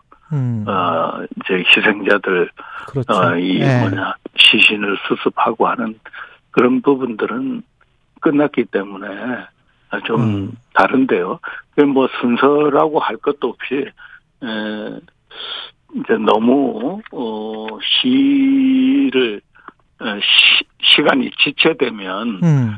그 정부가 민심 수습 차원에서 어 도의적인 아. 또 정치적인 책임을 지는 건데 예. 어그 기회를 어, 일시를 수가 있다. 아, 이런 차원에서 조금 안타깝게 생각하고 있습니다. 그러니까 사태 수습도 중요하지만 민심 수습도 중요하다 이런 대형 참사에는 이런 말씀이시네요. 예, 예. 그런 게 당연히 필요하지 않겠습니까? 그래서 당시에 수습 어떻게 생각해보면 지금 말씀 들어보니까 세월호 때는 훨씬 더 수습 과정이 길 수밖에 없고 지난할 수밖에 없는데 수습하는 과정 중에서도 계속 이제 사의를 표명하신 이유가 그런 것 때문이십니까? 민심 예. 수습. 예. 네, 그 당시로서는 이제 개각 얘기들이 네. 어, 수시로 이제 나오고 했기 때문에 어, 그때마다 이제 또 언론에서 관심 표명을 하죠. 이제 그 해수부 장관 음. 어, 유임되나 또 이번 개각 명단에 포함이 되나 예. 어, 이런 것이 있었기 때문에 제가 그때마다 어, 입장을 분명히 할 수밖에 없었죠. 근데 예, 그래서 지금, 이제 예. 여러 차례 사의 표명이 있었다는 겁니다. 상황이 완전히 바뀐 게 당시에는 그렇게 이제 사의 표명을 하고 계속 팽목항에서 어 8개월 동안 수염도 완전히 이제 기른 상태에서 그렇게 있으니까 유족들이 이제 그때는 나중에 되니까 물러나지 말라. 네. 이렇게 이야기를 했단 말이죠. 국민들도 그렇고. 근데 예. 지금은 예. 이제 사의 표명을 안 하니까 여권에서조차도 물러났으면 하는 그런 또 눈치가 되는 거고 이게 민심이라는 게 참 그럴 수밖에 없는 것 같습니다. 예, 이번에 그런 그 대형 사고 예. 또 젊은 사람들이 참 대책 없이 그렇게 희생이 됐기 때문에 저는 주무장관으로서는 일단 어, 책임을 크게 통감하면서 음. 어, 사의 표명을 대통령께 하고 예. 어, 해, 뭐 했을 것 같습니다. 어, 대통령께 밖으로는 얘기를 안 해도 예. 어, 그렇게 하고 어, 이제 그 수용 여부는 대통령이 정치적인 결단으로서 하는 것이니까 음. 어, 그건 이제 조금 또 별개의 문제죠. 예. 아마 했었을 수도 있다. 그런데 네네. 네. 대통령이 안 받아들여서 어떤 공개화하지는 않아, 않은 것일 수도 있겠다. 이런 말씀이시네요. 네 네. 그럴 예. 수도 있습니다. 예. 근데 그 사과도 그때 기억나는 게 다 제 잘못입니다. 네. 이런 말씀을 또 많이 하셨어요. 죄송합니다는 예, 말씀을. 예. 근데 뭐, 이게 참 네. 쉽지 않은 사과인데 제 잘못입니다, 네. 이게. 예. 네. 그 1차적으로는 다들 뭐 국민들이 다 판단하지 않습니까? 예. 어, 선사의 책임이 제일 크죠, 이제. 예. 예. 그 낡은 배를 음. 도입해 가지고 어 개조를 어, 하면서 무리하게 했고 예. 또그 화물을 이제 많이 실을 욕심으로 음. 평형수를 빼냈다든지 예. 또그 화물들 고박을 단단히 해야 되는데 그게 느슨하게 이렇게 됐기 때문에 음. 뭐 등등 또 그런 조난이 발생했을 때 아, 신속하게 퇴선 조치하도록 음. 해야 되는데 그 선원들이 자신들만 먼저 빠져나오는 이런 어, 일들에 대해서 어, 책임이 이제 선사에 많이 돌아갈 수밖에 없지만 그러나 거기에 대한 감독 책임은 역시 정부에 그렇죠. 있는 것이고 그렇죠. 예. 예. 어, 정부는 어, 그런 사고에 대해서 무한 책임이 있는 것이거든요. 뭐 이유 불문 하고 어, 큰 책임을 질 수밖에 없기 때문에 네. 어, 그런 차원에서 제가 당연히 사과를 하는 게 맞죠. 그때 유족분들이 그렇게 그 장관님이 어느 정도 진심이 통해서 어 장관을 계속 하십시오. 그만두지 네. 마십시오라고 말할 때 왜 그 왜 계속 해야 됩니다 이렇게 이야기를 했을까요? 뭐가 유족들의 마음을 바꿨을까요? 아 예, 그 사고 직후에 보면 어 이제 어, 책임 영순위가 해양수산부 장관입니다. 중후부처니까요. 예. 예. 어, 그리고 이제 뭐 그 뒤에 이제 구조 방법을 둘러싸고 뭐 어, 새벽에 어, 청와대로 시위를 하러 가야 되겠다. 음. 라든지 또 다이빙벨 투입 여부를 놓고 밤새 토론이 이루어진다든지 뭐 이런 등등 어 그리고 이제 뭐 불만이 있어서 어 수습본부를 쳐들어온다 뭐 이런 등등이 있을 때 에, 이제 참모들은 봉변을 걱정을 하면서 좀 피해 있으라고 저한테 건의하고 해도 예. 저는 그래서는 안 된다 도망가서는 안 된다 아, 다 정면으로 부딪혀서 승부 아, 해야 된다라고 이제 해서 피하지 않았던 점 음. 그리고 어 끝까지 대화하면서 어, 설득하고 또 수용할 점들은 과감하게 수용을 하고 음. 하는 어, 그런 모습들에서 이제 지금 말씀하신 그 진정성 음. 어, 이런 거를 이제 인정을 해서 음. 어, 그분들이 아 이런 사람이면 예, 뭐 이런 생각을 했던 것이 아닌가. 예. 그렇게 봅니다. 지금 상황이 세월호 참사랑 거의 비슷하게 흘러가서 국정조사 요구가 나오고 있는데요. 어떻게 생각하세요? 네. 국정조사는 필요하다고 보십니까? 예, 국정조사는 사고 원인을 규명을 하고 책임 소재를 밝히고 또, 어, 그와 같은 유사한 사고의 재발 방지를 위한 제도 보완을 입법으로 어, 어떻게 할 것인가 이제 이런 걸 하는 게 국정조사거든요. 예. 그런데 이제 이게 지금 그 수사가 아주 강력하게 지금 이루어지고 있습니다. 이건 뭐 압수수색을 비롯해서 강제 방법에 의한 것이고요.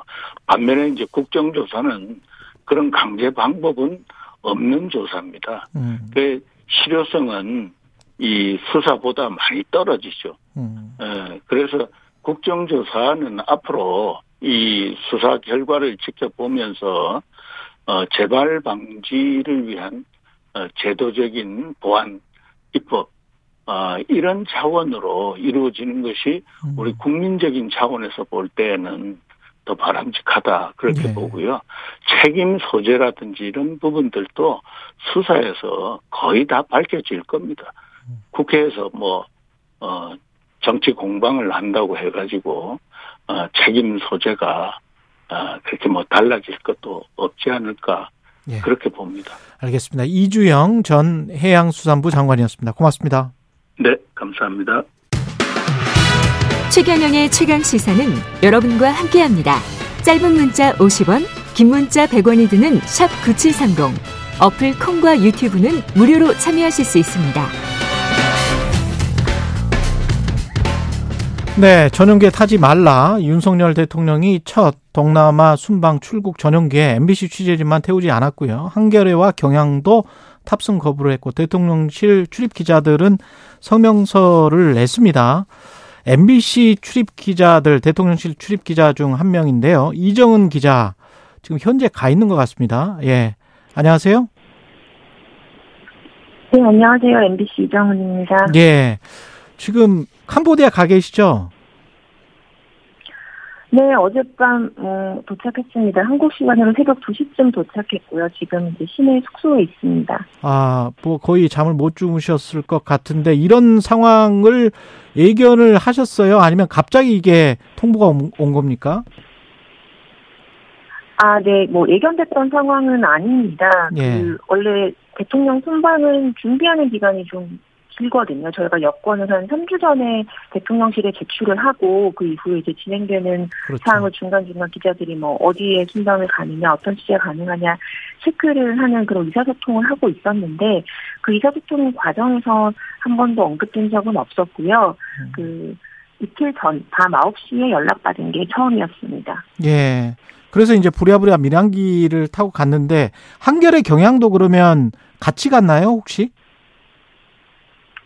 아, 저희가 같이 가려고 한 건 아니었고 민항기 네. 편이 그 많지 않더라고요. 아, 그렇군요. 게. 그래서 네. 예약을 하다 보니 예, 하다 보니 그래도 공항에서 저희가 한겨레 기자를 마주쳤고 네. 어, 또 다른 한겨레 사진 기자와 경향신문 기자는 아마 저희보다 한 시간 먼저 뜨는 비행기를 탔을 겁니다. 그 두 언론사 동참 소식 들었을 때는 어떠셨어요?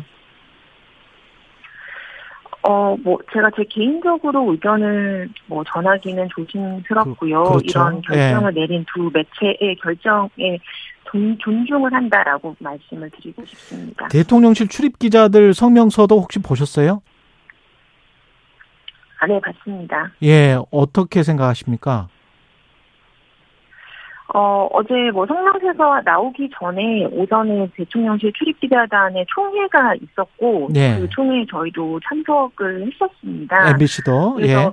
대부분 네네네 뭐 저, 는 그 구성원 중에 하나니까 그래서 대부분의 기자들이 이제 이게 뭐 특정 매체를 향한 문제가 아니라 대통령실을 대상으로 한 어떤 취재 활동 자체를 제약하는 행위라는 인식은 공통되게 하고 있었다고 저는 느꼈고요. 예. 그래서 이제 어떻게 대응할 거냐는 여러 의견이 이제 뭐 한, 거의 한 시간 넘게 오갔는데, 어, 그 결과로 나온 성명입니다. 뭐 부분적으로 좀 취재의 일부분은 보이콧해야 되는 것 아니냐 이런 이야기도 있었는데, 예. 어, 그것이 뭐 압도적인 총의로 이어지지는 않았지만, 그래도 성명을 통해서 대통령실의 어떤 결정에, 어, 강력한 우려를 표명하고 또 재발 방지를 요구한 것은 유의미하다고 생각합니다. 예, 그런 점에서는 그 처음 있었던 일인 것 같아요. 이렇게 대통령실 출입 기자들이 성명서를 내면서 다시 또 대통령실이 뭐 안 된다 반박을 하고 이랬던 거는 처음인 것 같은데 그 해외 네. 순방 현장 동행 지금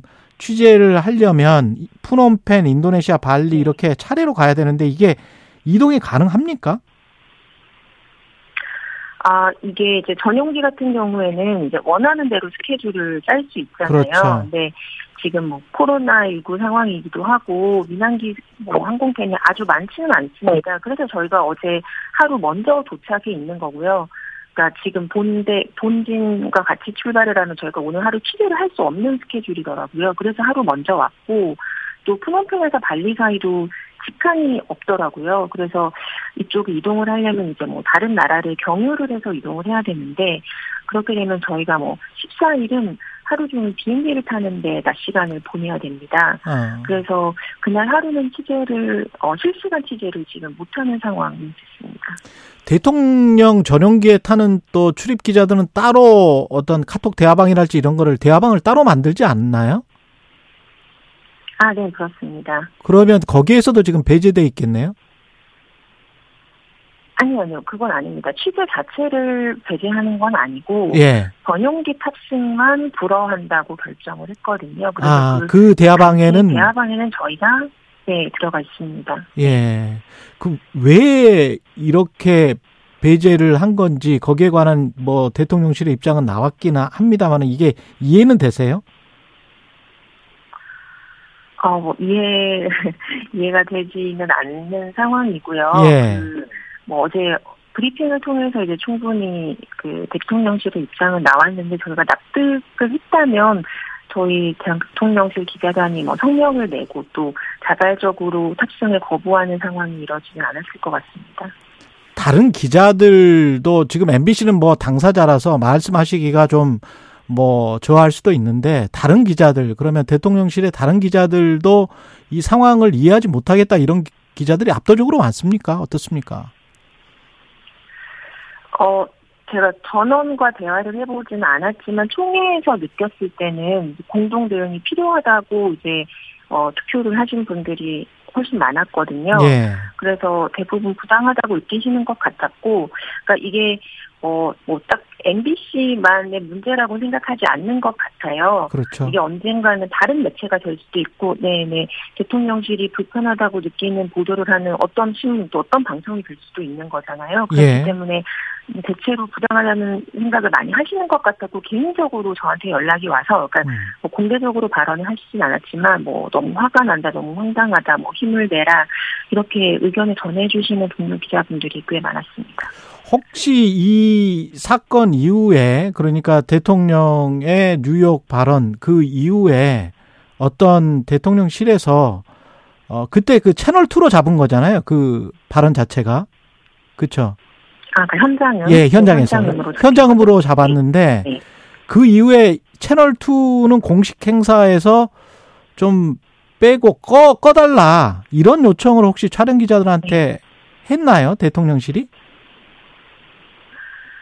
아, 그게 공식적인 요청은 아니었다고 들었는데요. 예. 취재 기자단, 그러니까 그 기사 취재 기자단에게 정식 요청한 건 아니고 영상 촬영 기자단에 그런 의견이 잠시 전달된 적이 있다고 들었었습니다. 근데 음. 그럴 경우에는 현장은도 엄연히 취재를 해야 되는 그렇죠. 대상인데 예. 이게 예, 이거를 불허하는 게 이제 납득할 수 없다라고 영상 기자단에서 바로 의견을 제시했고 그 부분은 대통령실이 철회를 했다고 제가 전해 들었습니다. 그렇죠. 저도 지금 그 이야기를 듣고 말씀을 드, 저 질문을 드린 건데 이 보니까 미세하게 뭔가 조정을 하려고 하고 통제를 하려고 하는 그런 느낌은 그 전부터 있었습니까? 이런 것들이? 어 아무래도 이제 대통령과 대통령 뭐그 영부인을 취재하는 거는 뭐 제약이 많지요. 그 네. 전속 그 촬영 기사가 자- 뭐 취재를 해서 사진을 이제 사, 사 후에 뭐 배포한다거나 영상을 배포한다거나 하는 식이 이전에도 있었지 않습니까? 예. 그런 전속, 예, 근데 전속 촬영만 하고 이제 뭐 우리 역- 그 취재단이 풀단으로 들어가지 못하는 일정들이 좀 예전보다는 늘어나는 것 아니냐라는 생각들은 하는데 또 그게 경호나 안전 문제가 또 연관이 돼 있기 때문에 저희가 좀 무조건적으로 뭐 전속을 뭐 못 받겠다, 우리가 음. 다 취재를 해야 된다라고 주장을 하기는 힘든 상황이고요. 그렇죠. 예. 네, 그런 고민들은 네, 각자 좀 하고 있는 것 같습니다. 그 MBC 아나운서 출신이기도 한데 국민의힘 배현진 의원이 취재 자체를 불허한 게 아니고 전용기 탑승만 제공하지 않겠다는 거기 때문에 MBC가 부자 회사니까 잘 지원해 줄 것이다. 뭐 이런 취지의 발언을 했는데요. 어떻게 생각하십니까? 어, 일단 그 전용기 내에서 기자간담회가 열리잖아요. 예. 뭐꼭 한다는 법이 있는 건 아니지만 뭐 지난 6월 나토 순방 때도 출발할 때는 대통령 기자단과 잠시 이야기를 나누면서 어떤 각오로 임하겠다 이런 설명을 했었습니다. 이번 순방의 목적이 어떠어떠한 것이다라고 대통령이 직접 설명하는 자리가 있었고요. 또 예. 보통 귀국길에는 순방의 성과에 대해서 설명하는 브리핑을 합니다. 그때는 대통령이 직접 이제 단상도 세워놓고 또 기자들의 질문도 받거든요. 예. 그런 취재에 일단 MBC가 배제가 된 거기 때문에 음. 단순히 교통편만 지원하지 않는 것이다라고 볼 수는 없다고 판단을 합니다. 그리고 부자회사의 발언은 뭐, 뭐, MBC가 일본 회체보다 뭐 경영사정이 더 나을 수는 있겠지만, 예. 당연히 회사가 취재의 뭐 중요성이나 사안의 경중을 따져서 취재 활동을 지원하고 비용을 지급하는 거 아니겠습니까? 네. 네. 기자로서 취재 열심히 하시고요. 현장 취재 잘 마치고 건강하게 돌아오시길 바랍니다. 네, 감사합니다. 예, 인터뷰 감사했습니다. MBC 이정훈 기자였습니다.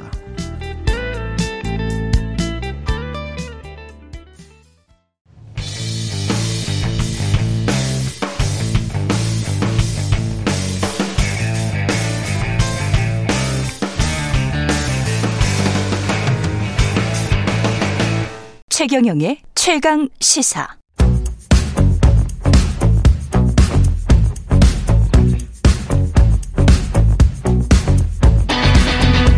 심리로 들여다보는 세상 이야기. 뉴스는 십니다. 네, 정치, 경제, 사회 등 우리 사회 다양한 이슈를 심리학적 관점에서 풀어보는 시간입니다. 최경련의 최강시사 뉴스는 십니다. 아주대학교 심리학과 김경일 교수 나오셨습니다. 안녕하십니까? 안녕하세요.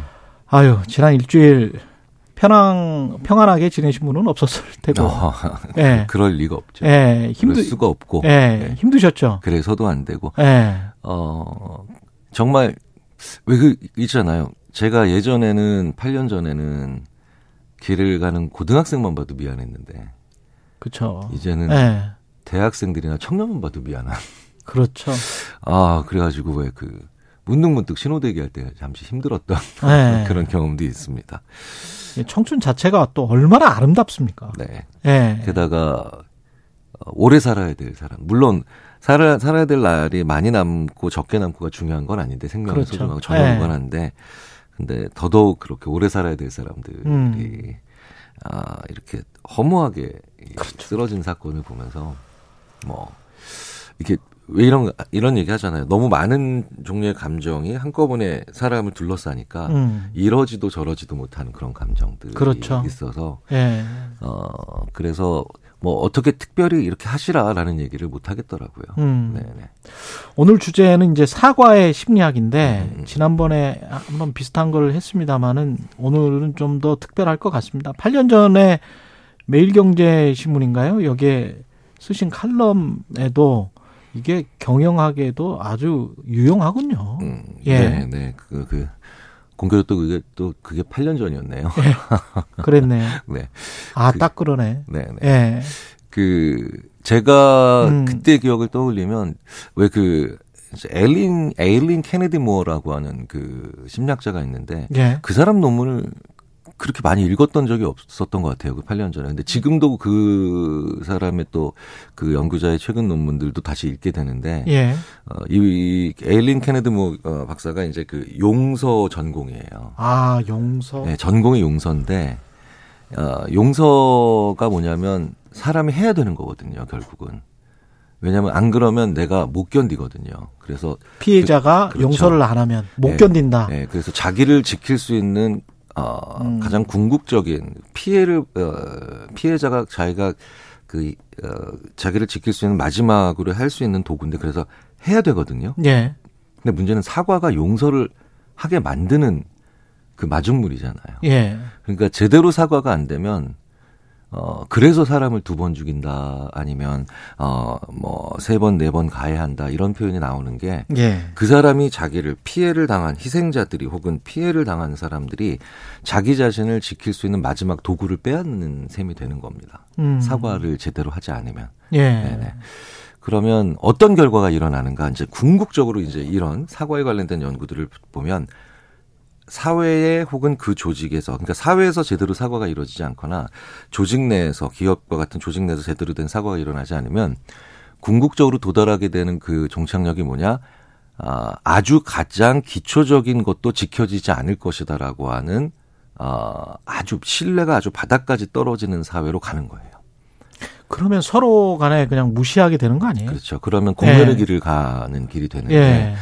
어, 그 과정에서 제가 특히 요즘 어, 많이 좀 느끼는 게 바로 뭐냐면 그걸 촉진시키는 그런 그런 같이 다 어, 아주 안 좋은 상태로 가는 거를 촉진시키는 것이 바로 뭐냐? 음. 어, 제대로 하지 않는 사과도 있고 예. 그 과정에서 어, 비아냥과 소위 말하는 빈정되는 것 같은 그런 언어들이 나올 때 음. 이제 어, 모든 것이 안 좋은 쪽으로 계속 악순환이 일어나는 그런 구조로 가기 쉬워지죠. 그래서 사과를 참 제대로 해야 되는데 네, 네, 네. 특히 이제 책임 있는 당국자랄지 뭐 경영자, 리더 뭐 이런 사람들이 이제 가해자의 위치에 있었을 때. 엉격결에 본인이 의도하지 않았다고 하더라도 이럴 때 사과를 잘 해야 될 것 같은데 어떻게 사과를 해야 됩니까? 뭐 가장 중요한 사과의 네. 원칙은 어떤 심리학자도 이렇게 얘기합니다. 내가 하는 게 사과지 우리가 네. 하는 게 사과가 아니라고. 내가 하는 게 네네. 사과. 주어가 나여 나여야 된다. 그렇죠. 제, 내가 제가. 예. 네네. 그런 그리고 그러니까 이런 표현 있잖아요. 정말 안 좋은 표현입니다. 음. 뭐뭐뭐의 한 사람으로서. 아. 그러니까 나는 우리 중에 일부러 지금 사과한다는 뜻이거든. 교묘하게. 행정부의 한 사람으로서. 네네. 그러니까 이런 것은 네. 심리학적으로 비아냥에 심지어 비아냥에 들어가요. 아 비아냥이 들어갑니까? 네. 왜냐하면 내가 지금 사과하는데 너 나한테 그런데 내 사과 내 사과를 듣고 만약에 토달면 나 순간적으로 빠져나갈 때 많다. 이렇게 얘기하는 거거든요. 그렇 뭐뭐뭐의 한 사람으로서 이렇게 얘기하면 네. 내가 지금 도망갈 때를 많다는 걸 알려주고 하기 때문에 너 당신 나한테 내 말에 토달면 당신이 오히려 어 곤경에 처할 수도 있어. 예. 라는 걸 미리 보여주면서 하는 사과라서 그래서 우리가 이런 말을 들을 때마다 굳이 뭐 심리학적 이론이나 이런 어 문구를 대지 않더라도 음. 왠지 기분이 나빠지고 심지어는 불쾌해지며 뭐 2차적인 분노로 이어질 수도 있는 거죠. 이런 참사가 일어나, 일어나고 가령 이런 주장도 있지 않습니까? 우리 모두의 책임입니다. 음, 음, 음. 이거는 어떻게 받아들이세요? 그러니까 우리 모두의 책임입니다라고 하는 것은 네. 그러니까 여기서의 우리라고 하는 건요 자아잖아요. 그렇죠. 자아죠. 그런데 갑자기 여기서의 우리라는 건 굉장히 실체가 모호한 그 자아예요. 예, 모호하게 돼버리는 거죠. 네, 네, 예. 네. 그러니까 우리 모두의 책임이라는 건딱 여기서 어떤 핵심이냐면 피해자나 희생자 당신도 책임이 있다는 얘기. 그러니까 거기 들어가 버리잖아요. 그렇죠. 네. 그러니까 되게 재밌는 건 나라의 경사가 일어나잖아요. 예. 그러면 우리 모두의 경사입니다가 맞아요. 그렇죠, 그렇죠. 네. 그런데 이런 참사가 일어나거나 아니면 뭐 기업 조직 내에서도 뭔가 안 좋은 일이 일어나면 음. 그때부터는 어 나는 무슨 잘못을 했고 나는 어떤 책임을 져야 될까를 계속해서 오히려 어 정확하게 분리를 해내야 되죠. 음. 자, 그러니까 이런 문구를 게다가 상대적으로 사, 어, 책임에 혹은 어, 잘못이 더 큰 쪽에서 이런 언어를 쓴다라는 건 어, 그것 자체가 그러니까 두 번째로 이제 가해 주는 거죠. 네요. 네네. 그것 자체가. 네네. 네. 그러니까 사과를 하기 싫다는 거를 보여주는 그런 그 그러네요. 예, 느낌으로 네. 다가와요. 왜 사과를 하기 싫어할까요? 인간이 원래 사과를 하기 싫어합니까? 음, 어, 뭐 보통 이렇게 표현합니다. 예. 어, 특성 분노가 강하고 그다음에 자기애가 굉장히 강한 사람들이 사과하는 걸 싫어한다. 아. 그러니까 특성 분노가 어, 강한 사람들은 음. 어, 일반적으로 어떤 일에 대해서 분노가 일어나면 가, 평균적인 사람들보다 더 강하게 분노하고 예. 그리고 또 그 분노가 오래 가요. 그렇군요. 네, 그런데 이분들이 보이는 또 다른 특징 중에 하나가 어떤 큰 사건이 일어날 때 엉뚱한 거에 분노를 해요. 그러니까, 아. 네, 그러니까 무슨 얘기냐? 짜잘한 거에? 그렇죠. 그러니까 아니면 전혀 의외의 것들. 예. 아니면 분노하지 말아야 될 것들. 예를 들자면 이런 거죠. 어, 접촉 사고가 났습니다. 그런데 어, 아직은 아직은 어느 쪽의 잘못이 더 큰지 알 수는 없어요. 그런데 예. 접촉 사고가 났는데 아, 상대방은 예를 들어서 오토바이예요. 음. 근데 내 차랑 부딪혔어요. 예. 그런데 아, 이 오토바이 운전자는 당연히 그러니까 더 많이 다칠 수 있죠. 음. 그런데 딱 내렸는데, 어? 왜 내 차 문이 이렇게 찌그러졌지? 라고 하면서 강하게 화가 나는 거예요. 네.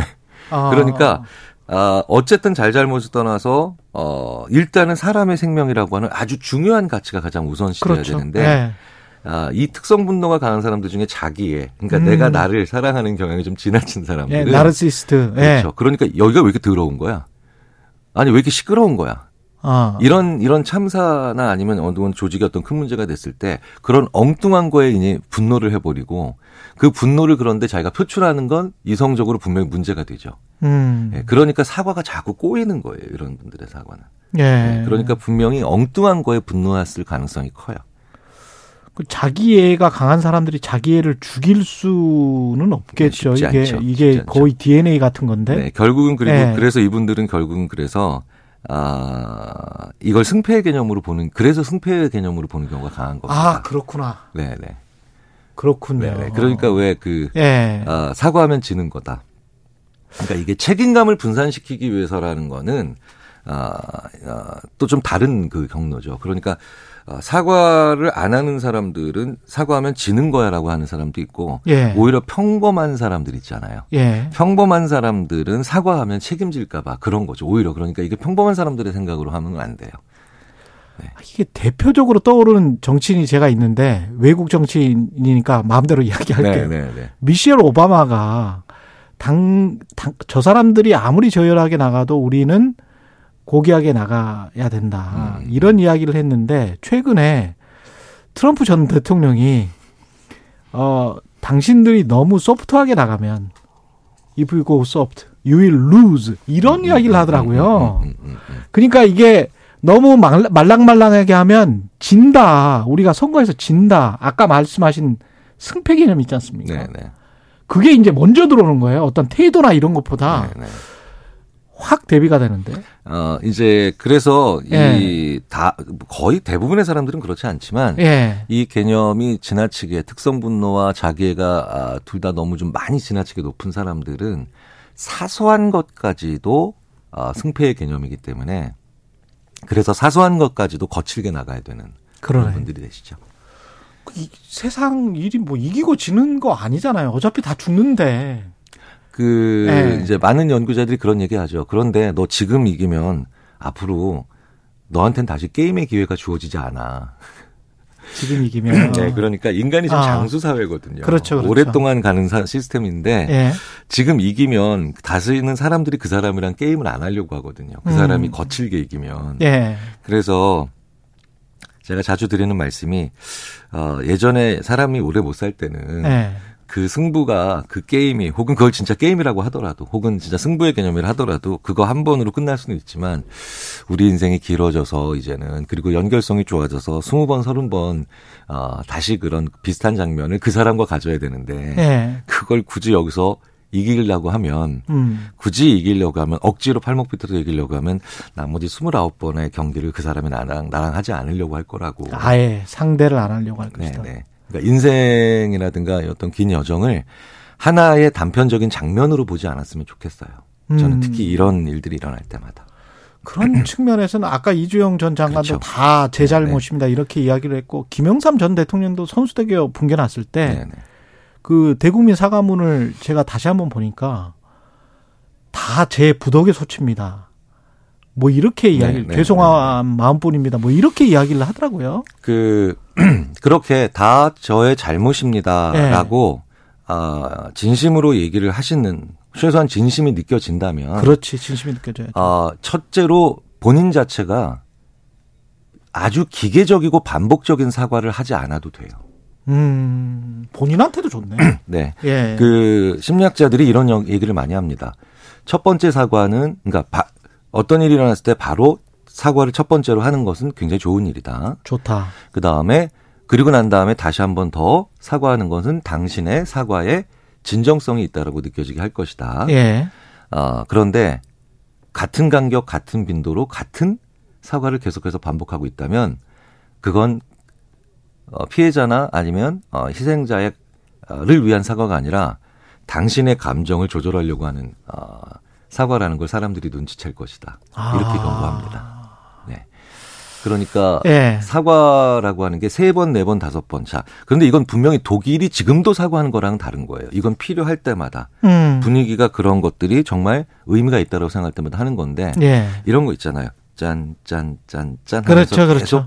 주기적으로 기계적으로. 자기, 자기 흐름에 맞춰서 반복적인 사과를 하는 건 음. 오히려 더, 어, 그 사과의 효과를 어, 반감시키는 경향이 굉장히 많고 그런 측면에서 독일과 일본이 참 대비가 되네요. 그렇죠. 네. 네. 그러니까 아 이건 우리가 사과를 해야 될 때다라고 해서 하는 사과와 음. 때 됐으니 빨리 하자라고 하는 사과는 또 별 완전 다른 거거든요. 음. 할인 디스카운트 할인한다고 그래요 심리학자들이. 오히려. 네, 그러니까 이럴 때 약간은 여기에 오히려 냉소적인 표현이 들어갑니다. 심리학자들이 디스카운트라는 표현을 예. 사람의 마음에 쓸 때는 당신의 사과를 할인할 것이다. 음. 예.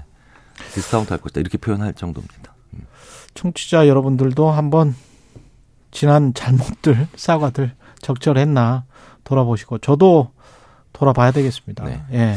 어, 사과를 하는 가장 중요한 이유는 결국은 상대방을 더 회복시키는 것과 나의 생존성을 장기적으로 높이는 가장 좋은 나의 어, 지혜로운 생존성을. 길이라는 걸 우리 사회가 저뿐만 아니 저도 마찬가지겠죠. 그러니까 음. 절대 잊으시면 안 될 것 같아요. 나의 생존성을 오히려 높이는 길이다. 네네. 네. 예, 아, 좋았습니다. 청취자 이정옥님, 김선혜님, 진심이 담긴 진실된 사과가 필요합니다. 청취자 선동님은 사과하면 지는 거라고 생각하는 게 진짜 문제인데요. 저 자신도 돌아보게 됩니다. 그런 말씀하셨습니다. 저 자신도 돌아보게 됩니다. 저도 그렇습니다. 예. 지금까지 아주대학교 심리학과 김경일 교수였습니다. 고맙습니다. 감사합니다. 예.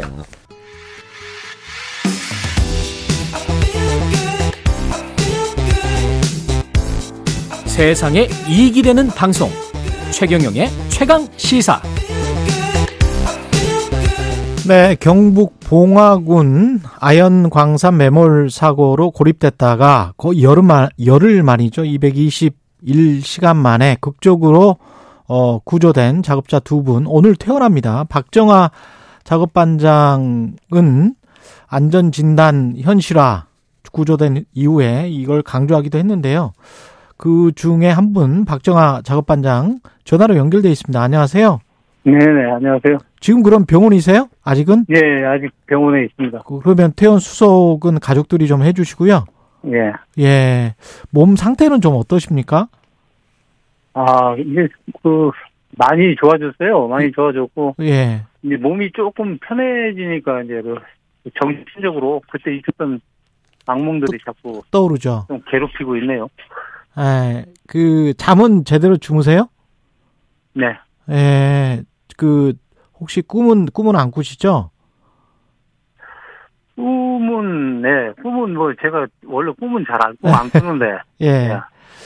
같이 구조된 동료분들 동료분은 어떠십니까? 건강 상태가 그분도 괜찮으십니까? 예, 예, 양호해요. 예. 지금 퇴원 후에 병원 로비에서 기자회견이 있습니까, 오늘? 예, 네. 예, 어떤 말씀을 전하실 거예요? 이제 그, 뭐, 어쨌든 이제 제 입장 좀그 밝혀드리고요. 예. 예, 제가 어쨌든 이렇게 구조돼가지고 나와서 그 많은 분들의 어쨌든 그 도움도 받았고, 또뭐 관심을 또 끌었잖아요. 예. 그래서 거기에 대한 고마움을 좀 전하고요.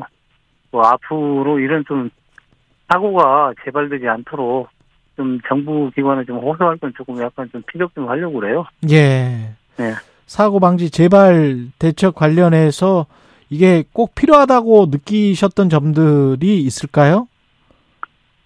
이게 필요한 게 뭐냐면 이제 광산 사고라는 거는 항상 이제 그 예방을 충분히 할 수 있는 부분들이 있거든요. 예. 네. 그런데 이제 너무 그 정부 기관에서 이제 그 실시하는 이제 그런 어떤 이제 안전 실태 점검 예. 그런 것들이 이제 주기적으로 이루어지고는 있습니다만은 그 좀그 그 수박 겉핥기식 그 실태 조사가 아닌 형식적이다. 실질적인 예, 예. 실질적으로 그 안전을 위한 조사가 좀 이루어질 수 있도록 음. 좀 강화해달라 그런 조사들을 예.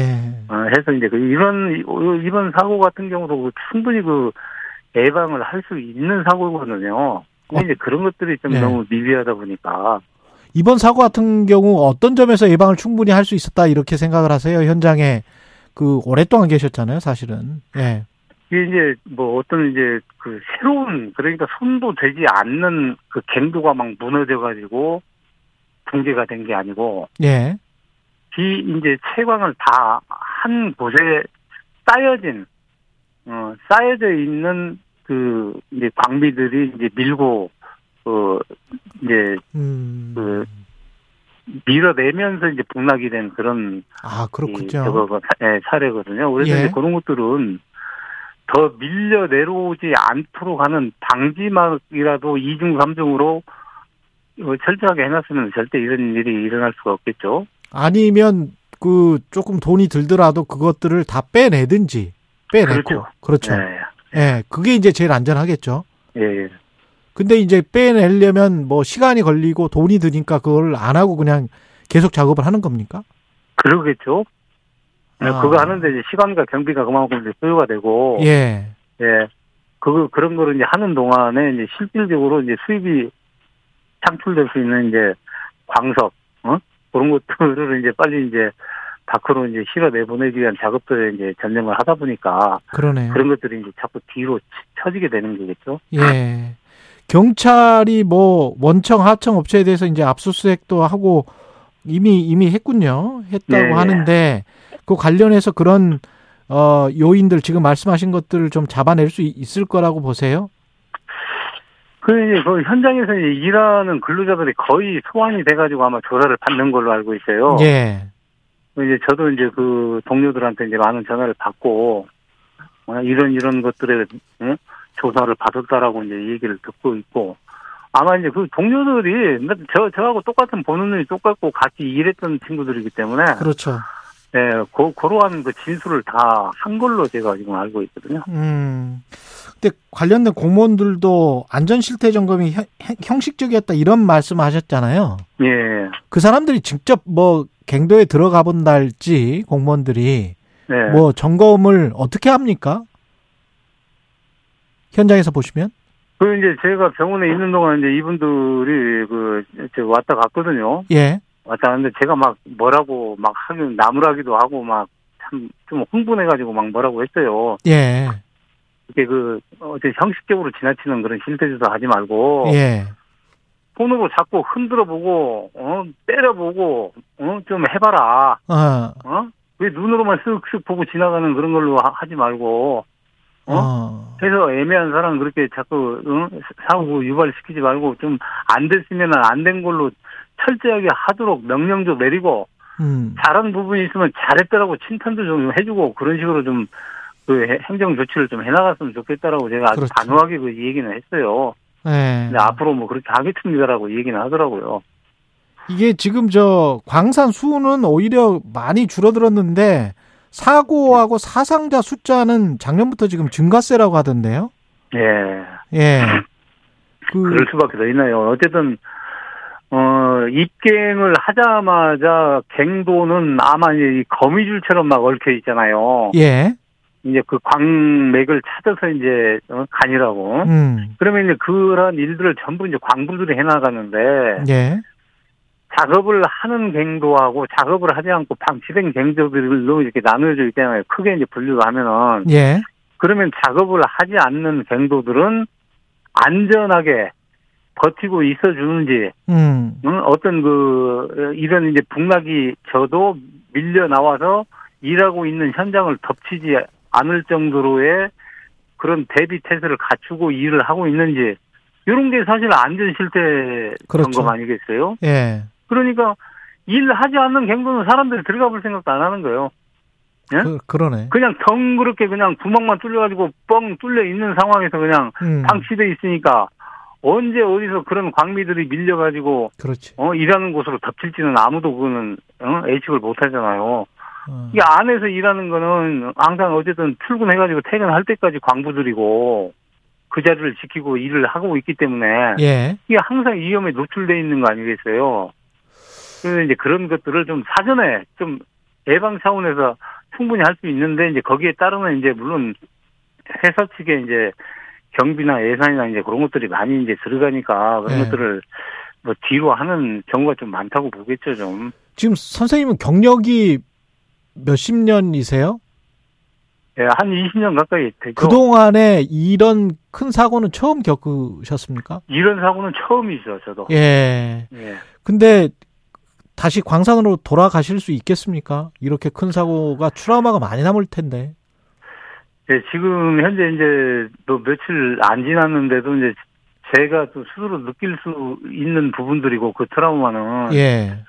또 이번에 일로 인해서 이제 가족들이 현장까지 와서 현장 또 목격을 했잖아요. 예. 그래서 뭐 제가 하고 싶다고 해서 할 일도 아닌 것 같고. 아, 가족들이 이제 말리는군요. 예, 예. 예. 아무래도 이제 그 뭐 작업 환경 상태도 너무 이제 열악하고 그런 데서 그 일을 했구나라는 걸 이제 알게 되니까 예. 적극적으로 이제 못 가게 하는 이제 그런 제고고 그래서 어 저는 이제 광산을 다시 들어가서 이제 일을 하겠다라는 생각은 일단 접고 예. 어쨌든 계속해서 이제 이런 일을 할 수밖에 없는 지금 남아 있는 이 광부들 많이 지금 전국에 많이 줄었습니다만은 그래도 아직 그 생계를 위해서 하고 있잖아요. 그래서 네. 그분들이 조금 더 안전한 막장에서 일할 수 있도록 네, 어쨌든 그 사회 활동을 통해서라도 어떤 접목해서 좀 그런 일들을 좀 한번 해보려고 하는 그런 좀 생각은 가지고 있어요. 예. 네. 그래도 이번 구조 소식을 듣고 지금 네. 거의 뭐 열흘 만에 살아 돌아오셨기 때문에 국민들은 큰 힘을 얻었습니다. 네네. 예. 그렇죠. 마지막으로 청취자분들께 네. 아, 하고 싶은 말씀 있으세요? 그래서 이제 저 저는 이제 그 이 제가 어쨌든 이 일을 당하고 와서 좀 있다 보니까 지금 그 사업장이 전체가 지금 뭐 작업 중지 명령을 받고 지금 작업 조업 중지를 하고 있더라고요. 예. 그래서 이제 그, 그 행정 명령을 내리는 부서가 이제 산업부고, 그래서 그 직원이 마침 왔더라고요. 저희 병실에. 예. 그래서 어 좀 심사숙고해서 좀 그 결정을 한 문제냐 하니까 자기들은 그 심사숙고를 할 수밖에 없었고 그렇게 할 수밖에 없었다. 그래서 내가 사고 났던 곳은 일수갱이고 네, 시간이 지금 그 이수갱이라는 네. 곳은 그 일수갱 사고 난 수갱보다 그 예, 선생님 지금 생활하고 있는 인원이 더 배나 예, 더 많은데 시간이 다 돼서 건강 네. 유의하시고요. 예, 네. 박정아 작업 반장님이었습니다. 고맙습니다. 네.